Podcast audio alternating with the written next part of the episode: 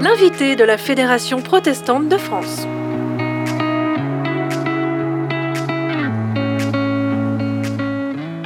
Bonjour à tous, j'ai le plaisir d'être en compagnie de Nicolas Cadenne. Bonjour. Bonjour. Vous êtes rapporteur général de l'Observatoire de la laïcité. Vous avez 39 ans. Vous venez de Nîmes. Il faut le dire, il faut être fier. Tout à fait. Euh, alors pour commencer, on y reviendra tout au long de l'émission, la définition de la laïcité.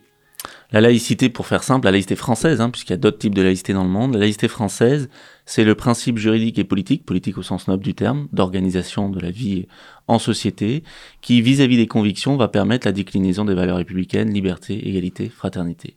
Puisqu'en fait, c'est la liberté de conscience, la liberté de croire, de ne pas croire, de ne plus croire, de changer de religion, la liberté vis-à-vis de la religion.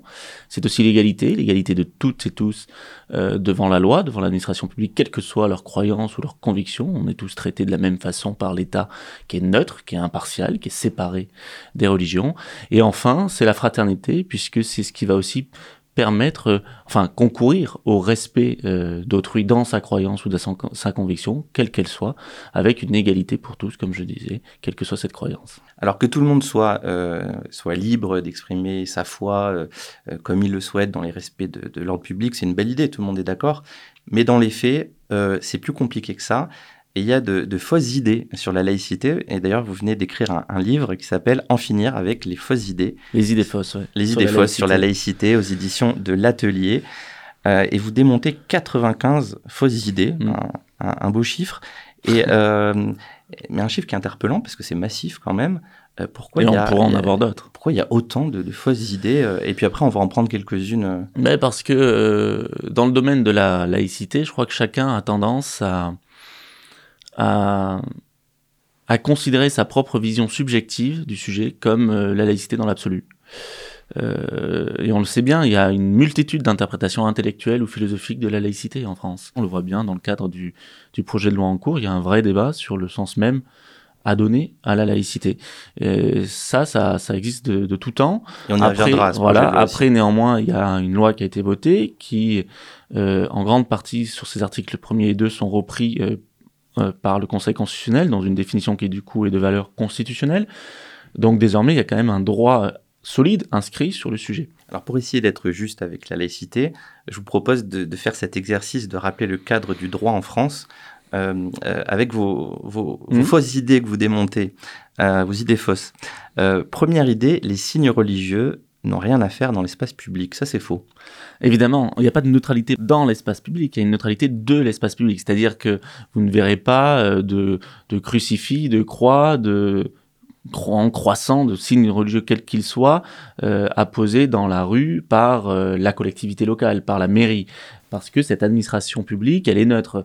Le service public, vous n'allez pas voir euh, à la sécurité sociale un quelconque signe religieux qui soit apposé sur la façade ou sur les murs de cette sécurité sociale, évidemment. Euh, en revanche, les gens qui circulent, qui circulent sur la voie publique, qui rentrent dans, dans des services publics comme la préfecture ou une mairie ou autre, eux ne sont pas neutres. Ce sont des citoyens qui peuvent évidemment euh, exprimer des convictions et porter des signes convictionnels. Alors deuxième fausse idée, euh, qui est un peu proche de la première, euh, la laïcité cantonne les religions à la sphère privée. Tout à fait. Et là encore, il y a eu un sondage qui est sorti ce matin où on voit les commentaires des médias qui disent certains jeunes s'opposent euh, à la laïcité française, c'est-à-dire à cantonner la, religion dans la sphère privée. Sauf que c'est faux de dire ça. C'est faux. La laïcité française ne cantonne pas la religion dans la sphère privée, puisque justement, on vient de le dire, on peut avoir des signes convictionnels dans l'espace public, hein, dès lors qu'on n'est pas dans des fonctions de fonctionnaires ou d'agents publics ou de personnes qui exercent une mission de service public, on peut tout à fait porter un, signe convictionnel. Moi, je ne peux pas. Je suis euh, évidemment, je, représente euh, une instance publique, mais quand ce n'est pas le cas, on peut tout à fait. Et, si, dans ma vie privée, je fais bien ce que je veux par ailleurs. Donc ça, c'est faux, évidemment. Par ailleurs, euh, vous le savez, dans, et c'est l'article 10 de la Déclaration des droits de l'homme et du citoyen, dans la rue, chacun peut organiser en collectif des, des manifestations politiques ou syndicales. Il peut aussi y avoir l'organisation de manifestations religieuses. Simplement, d'ailleurs, il y a tout un tas de processions dans certaines régions françaises. Simplement, euh, ça doit être déclaré préalablement en préfecture pour qu'il y ait un cadre, pour que effectivement on, évite tout trouble à l'ordre public. Euh, par exemple, certaines prières de rue, qu'elles soient musulmanes ou catholiques, euh, il y en a eu ces derniers temps, peuvent être interdites si elles troublent le bon fonctionnement de la circulation. Et pas parce qu'elles sont religieuses. mais pas parce qu'elles sont religieuses, voilà, c'est ça. Ou si elles sont agressives. Après, mais c'est mais c'est autre chose. Mais c'est pas en tant que telle, parce qu'elle serait religieuse, qu'on va l'interdire. C'est mmh. si à trouble à l'ordre public et problématique concrète, objective. Alors, il y a aussi euh, un peu plus loin euh, dans, votre livre le point 48, euh, l'idée fausse 48, la laïcité est contre les musulmans. Ah bah ça, on l'entend euh, très souvent. On l'entend euh, souvent. Hein. Euh, et, les et beaucoup de Français de confession musulmane pensent à tort que la laïcité est dirigée contre eux parce que vous avez des interprétations subjectives de la laïcité qui vont être, par exemple, de vouloir justement, comme je disais, interdire tout signe religieux et en particulier les signes visibles, les signes ostensibles comme le voile, dans la rue, par exemple. or, c'est pas le cas. Quand on est usager, quand on est simple citoyen, on n'est pas soumis à la neutralité. Ou qui vont, par exemple, comme certains maires, dire au nom de la laïcité, j'impose euh, du porc dans ma cantine à tout le monde. Ça n'a aucun sens. C'est évidemment pas au nom de la laïcité qu'on peut imposer du porc à la cantine scolaire. Euh, ça n'a aucun sens. La laïcité, c'est pas de l'obligation de manger du porc. La, meilleure d'ailleurs approche laïque à la cantine scolaire, c'est l'offre de choix avec et sans viande, sans qu'on ait euh, besoin de demander aux enfants pour quelles raisons ils vont manger de la viande ou pas ce jour-là. Ça peut être des raisons multiples, hein, confessionnelles, juifs, hindous, musulmans, mais aussi euh, végétariennes, végétaliens, ou simplement s'ils ont trop mangé de viande la, la veille. Qu'importe, ils font ce qu'ils veulent. Ce qui est important, c'est qu'ils mangent ensemble sur les mêmes tables quel que soit le, choix de menu avec ou sans viande. Alors on peut reconnaître que euh, l'islam pose question et il y a un débat autour de l'islam en France, notamment avec cette actualité du projet de loi confortant les respects des principes de la République. Euh, un projet de loi initialement contre les séparatismes, alors le mot a disparu. C'est quoi le séparatisme, Nicolas Cadenne? Alors je crois que par séparatisme, le président de la République voulait euh, signifier euh, tous ces groupes de personnes qui vont se séparer du reste de la société et qui vont imposer au sein de leur groupe des règles qui peuvent être tout à fait contraires aux règles communes et à la loi commune. Est-ce que vous nous donner les, grandes lignes euh, de ce que ça, va apporter comme outil pour lutter contre le séparatisme, notamment islamiste?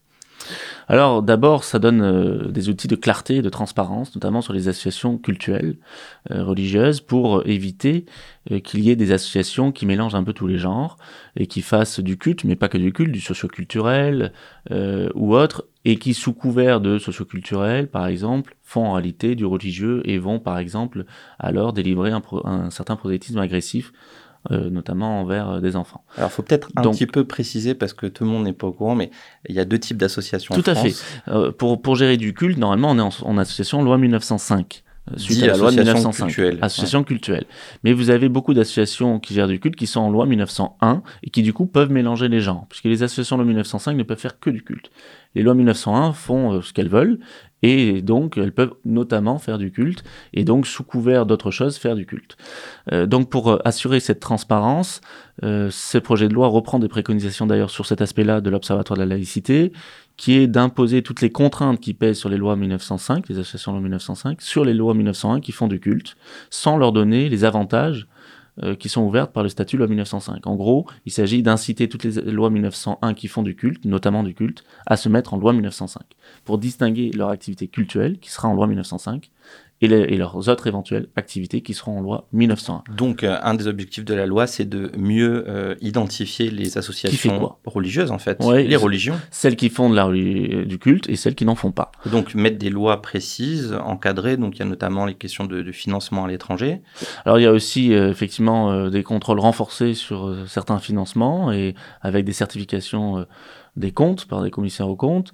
Euh, notamment donc pour les financements étrangers, là encore pour une question de transparence, qui fait quoi et d'où ça vient, pour éviter euh, des, euh, des, des, en tout cas des influences excessives de, de l'étranger. Mais il y a d'autres outils, comme par exemple les biens de rapport, qui vont être autorisés dans une certaine mesure pour les associations loi 1905, cultuelles donc, pour justement éviter du recours à des financements étrangers, puisqu'elles pourront gérer dans une certaine mesure quelques locaux, quelques biens immobiliers et en retirer des bénéfices qui, ne, qui seront retournés pour l'association culturelle. Donc ça, les biens de rapport, pouvoir retirer des, un rapport financier d'immeuble ou d'investissement, ça c'est un peu le, le plus ce qui, a apporté la loi de 1905. Oui.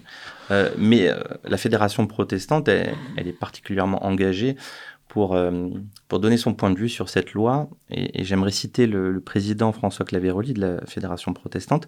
Euh, cette loi est stigmatisante pour les religions. C'est-à-dire qu'on a l'impression que euh, les protestants qui constituent la grande partie des lois de 1905, oui, la très large majorité, voilà, vont être contraints par des lois alors qu'ils ne sont pas la cible, si j'ose dire, de, ce projet de loi. Vous comprenez la position de la fédération? Nous-mêmes, à l'Observatoire de la nous avons fait part de points de vigilance au gouvernement et nous avons des inquiétudes quant à certains articles, et notamment quant à l'article 27 qui est un article qui nous paraît tout à fait excessif et qui pourrait casser l'attractivité du statut de la loi 1905, puisque c'est un article qui fait que c'est le préfet qui reconnaît la qualité culturelle d'une association et qui renouvelle ou pas tous les cinq ans sur un dossier remis par chaque association. Euh, cette qualité culturelle, donc loi 1905 avec les avantages qui s'en suivent. Alors pourquoi? C'est une contrainte euh, qui est ben, C'est une contrainte parce que effectivement, alors qu'auparavant c'était automatique, euh, on déposait les statuts de loi 1905 reconnus comme tels, euh, comme association culturelle. Désormais, ce n'est pas automatique, c'est une sorte de régime d'autorisation, euh, même s'il a été réduit dans sa deuxième version du texte par rapport à la première, qui fait qui est beaucoup plus lourde pour les associations et qui effectivement peuvent leur faire craindre à tout moment en tout cas tous les cinq ans, de perdre leur qualité culturelle et les avantages qu'ils ont eu avec, notamment les avantages fiscaux. Donc c'est une certaine insécurité juridique pour eux, pour elles, associations, que l'on peut comprendre et qui pourrait faire que certaines associations, malgré les contraintes de contrôle, etc., loi 1905, qui, se, qui sont aussi sur la loi 1901, restent en loi 1901. Donc, euh, et puis ça peut aussi être vu comme une immixtion excessive de l'autorité administrative dans, euh, dans le, le, culte. Donc effectivement, euh, nous n'étions pas favorables à la rédaction telle qu'elle de cet article 27, euh, tel que proposé. Nous pensons qu'il est qui, qui, va un peu trop loin euh, et qui casserait cette attractivité du statut de loi 1905. Une dernière question pour finir. Nicolas Après, il y a d'autres aspects hein, sur cette loi, mais, mais qui, qui touchent à d'autres d'autres champs que la laïcité strictement. Une dernière question pour finir, Nicolas Cadenne. Euh, quelle suite, quel avenir Qu'est-ce que vous souhaitez à l'Observatoire de la laïcité dans les prochaines années? Écoutez, ça, déjà, effectivement, on ne connaît pas l'avenir de l'Observatoire puisque euh, il a été annoncé une discussion au sein du gouvernement sur euh, le portage de la laïcité par l'État. Il y a des personnes, en particulier une ministre, qui souhaiteraient une nouvelle instance qui soit qui porte la parole du, du gouvernement plus proche euh, de l'État. Voilà, euh, nous on pense pas forcément que ce soit une bonne chose, tout simplement parce que la laïcité ne doit surtout pas, à notre sens, être un outil euh, politique. C'est euh, un principe transpartisan. D'ailleurs, aujourd'hui l'Observatoire est tout à fait transpartisan. Euh, c'est un principe de concorde républicain qui n'est pas qui n'est pas attaché à un gouvernement ou à un autre, qui n'est pas attaché à une couleur politique. Donc, à notre sens, il faut rester sur cette objectivité du droit. Et donc sur euh, des membres aussi qui sont parfaitement euh, dans cette objectivité du droit.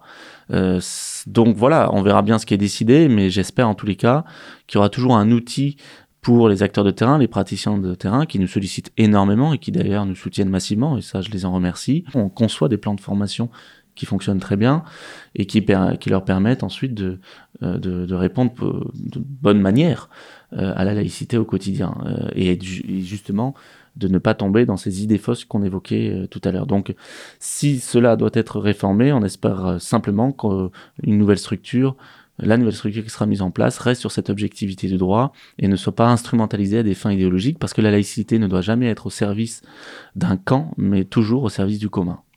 Je rappelle le titre de votre livre, En finir avec les idées fausses sur la laïcité aux éditions de l'Atelier. Merci beaucoup Nicolas Caden et bonne continuation à vous.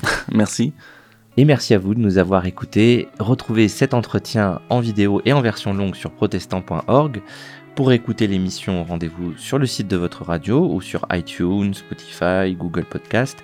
N'hésitez pas à vous abonner pour recevoir directement euh, les prochaines émissions. À très bientôt pour découvrir un nouvel invité de la Fédération protestante de France l'invité de la Fédération protestante de France.